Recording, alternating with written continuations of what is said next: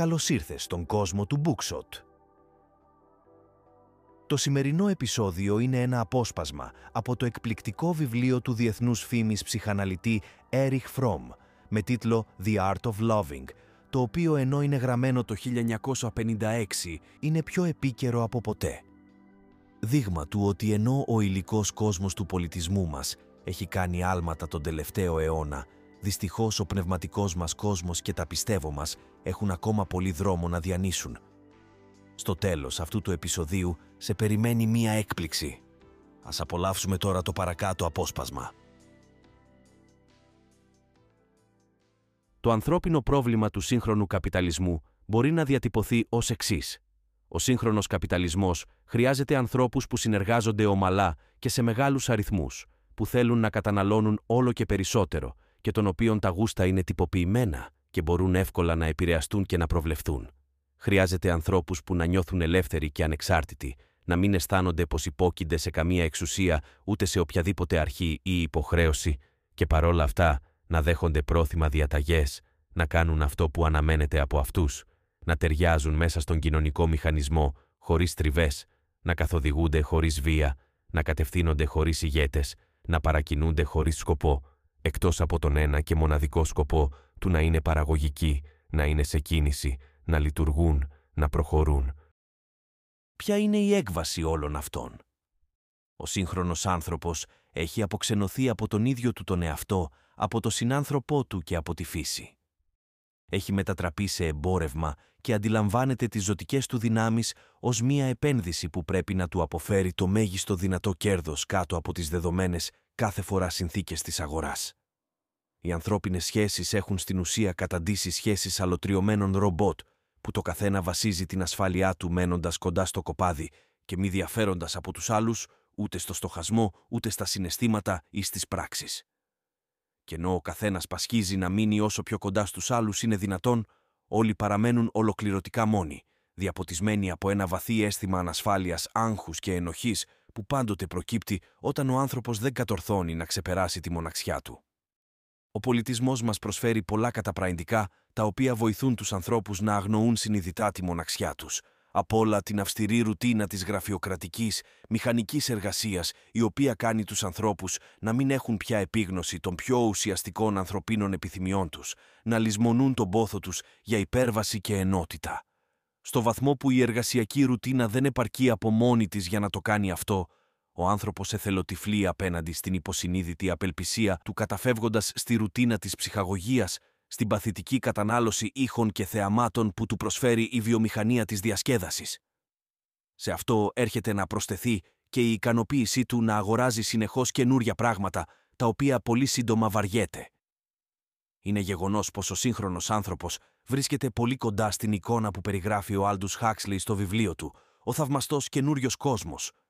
Καλοθρεμμένος, καλοντυμένος, ικανοποιημένος σεξουαλικά, κι όμως έχοντας χάσει τον εαυτό του, έχοντας χάσει κάθε άλλη επαφή με τους συνανθρώπους του, εκτός από την πιο επιφανειακή και καθοδηγούμενος από τα συνθήματα που τόσο περιεκτικά διατύπωσε ο Χάξλι, όπως Όταν το άτομο νιώθει, η κοινωνία μπλοκάρει, ή Ποτέ μην αναβάλεις για αύριο τη διασκέδαση που μπορείς να έχεις σήμερα, ή ως επιστέγασμα, όλοι είναι ευτυχισμένοι στις μέρες μας.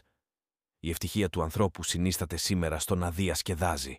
Και το να διασκεδάζει κανείς δεν σημαίνει παρά την ικανοποίηση του να καταναλώνει και να κάνει δικά του διάφορα εμπορεύματα, θεάματα, φαγητά, ποτά, τσιγάρα, ανθρώπους διαλέξεις βιβλία, κινηματογραφικές ταινίες, όλα αυτά καταναλώνονται και καταβροχθίζονται.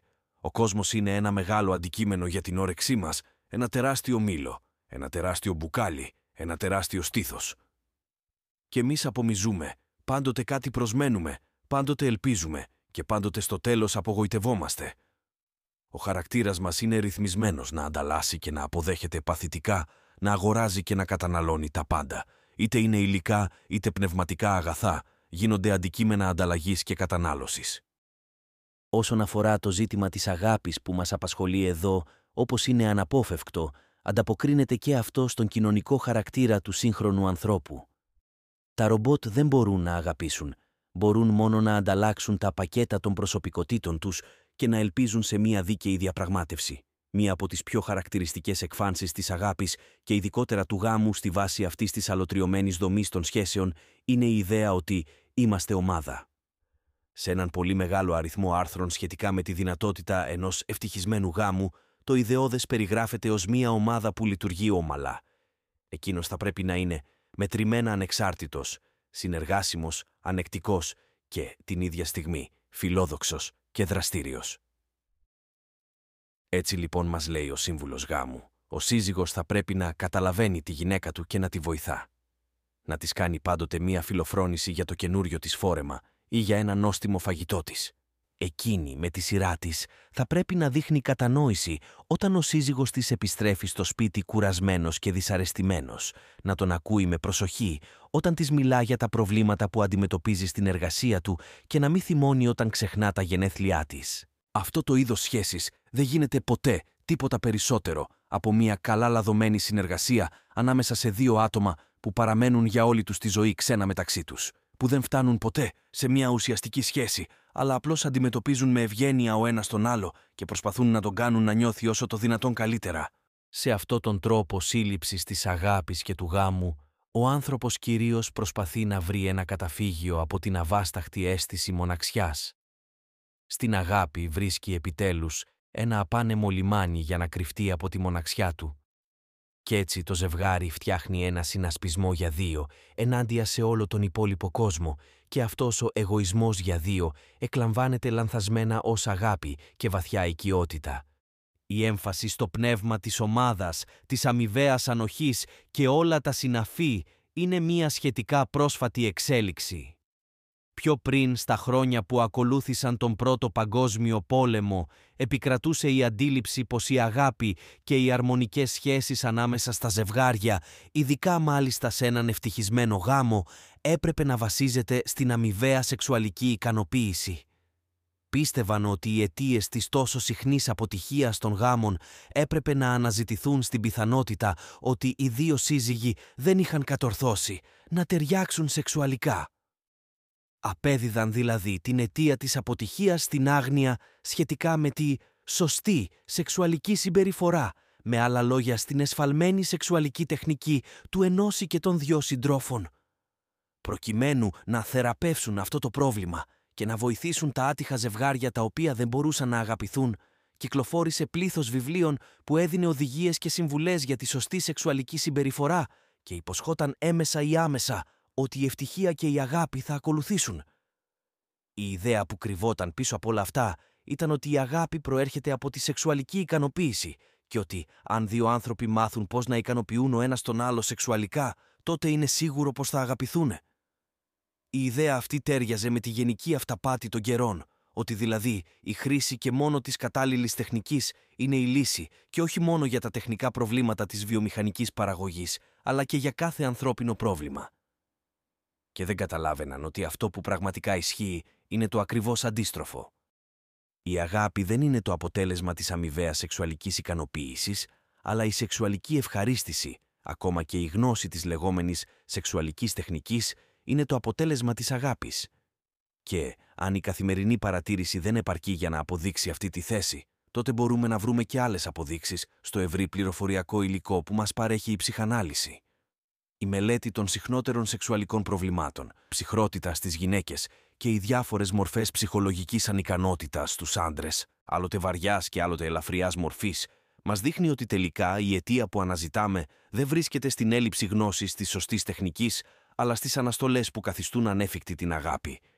Ο φόβος ή το μίσος για το άλλο φύλλο βρίσκονται πάντοτε πίσω από τις δυσκολίες που έχει ένας άνθρωπος να δώσει ολοκληρωτικά τον εαυτό του, να φερθεί αυθόρμητα, να εμπιστευτεί τον σεξουαλικό του σύντροφο στην αμεσότητα και στην εγκύτητα της σωματικής επαφής. Αν ένα άτομο μπλοκαρισμένο σεξουαλικά κατορθώσει να απελευθερωθεί από το φόβο του ή το μίσος του και αν γίνει έτσι ικανό να αγαπά, τα σεξουαλικά του προβλήματα θα έχουν λυθεί. Αν δεν κατορθώσει αυτή την απελευθέρωση, κανενός είδους και βαθμού γνώσης σχετικά με τη σεξουαλική τεχνική δεν πρόκειται να το βοηθήσει. Αλλά ενώ οι πληροφορίες που μαθαίνουμε από την ψυχαναλυτική θεραπεία δείχνουν πόσο λανθασμένη είναι η ιδέα ότι η γνώση της σωστής σεξουαλικής τεχνικής οδηγεί στη σεξουαλική ευχαρίστηση και στην αγάπη, το θεωρητικό υπόβαθρο αυτής της ιδέας επηρεάστηκε σημαντικά από τον ίδιο τον Φρόιντ. Για τον Φρόιντ, η αγάπη ήταν ουσιαστικά ένα σεξουαλικό φαινόμενο. Από τη στιγμή που ο άνθρωπος ανακάλυψε μέσω της εμπειρίας του ότι η σεξουαλική γενετήσια αγάπη του παρήχε τη μέγιστη ευχαρίστηση σε τέτοιο βαθμό που έγινε για αυτόν το πρότυπο κάθε άλλης ευτυχίας, προφανώς παρακινήθηκε για να αναζητήσει κάθε λογής ευτυχία στο μονοπάτι των σεξουαλικών σχέσεων και να κάνει τον ερωτισμό επίκεντρο της ζωής του. Ό,τι άκουσες και συνεχίζεις να ακούς σε αυτό το επεισόδιο είναι αποτέλεσμα της εξέλιξης του υλικού μας κόσμου, δηλαδή της τεχνολογίας. Όλο το κείμενο έχει διαβαστεί με τη βοήθεια της προσαρμοσμένης τεχνητής νοημοσύνης που έχει μπει για τα καλά στη ζωή μας. Αν θέλεις να μάθεις περισσότερα για την τέχνη της αγάπης, προτείνουμε να διαβάσεις το περιεκτικό αριστούργημα του Φρόμ. Είναι ένα βιβλίο που με λίγο περισσότερες από 100 σελίδες μπορεί να κατακτήσει επάξια μια θέση στα βιβλία που μπορούν να σου αλλάξουν τη ζωή.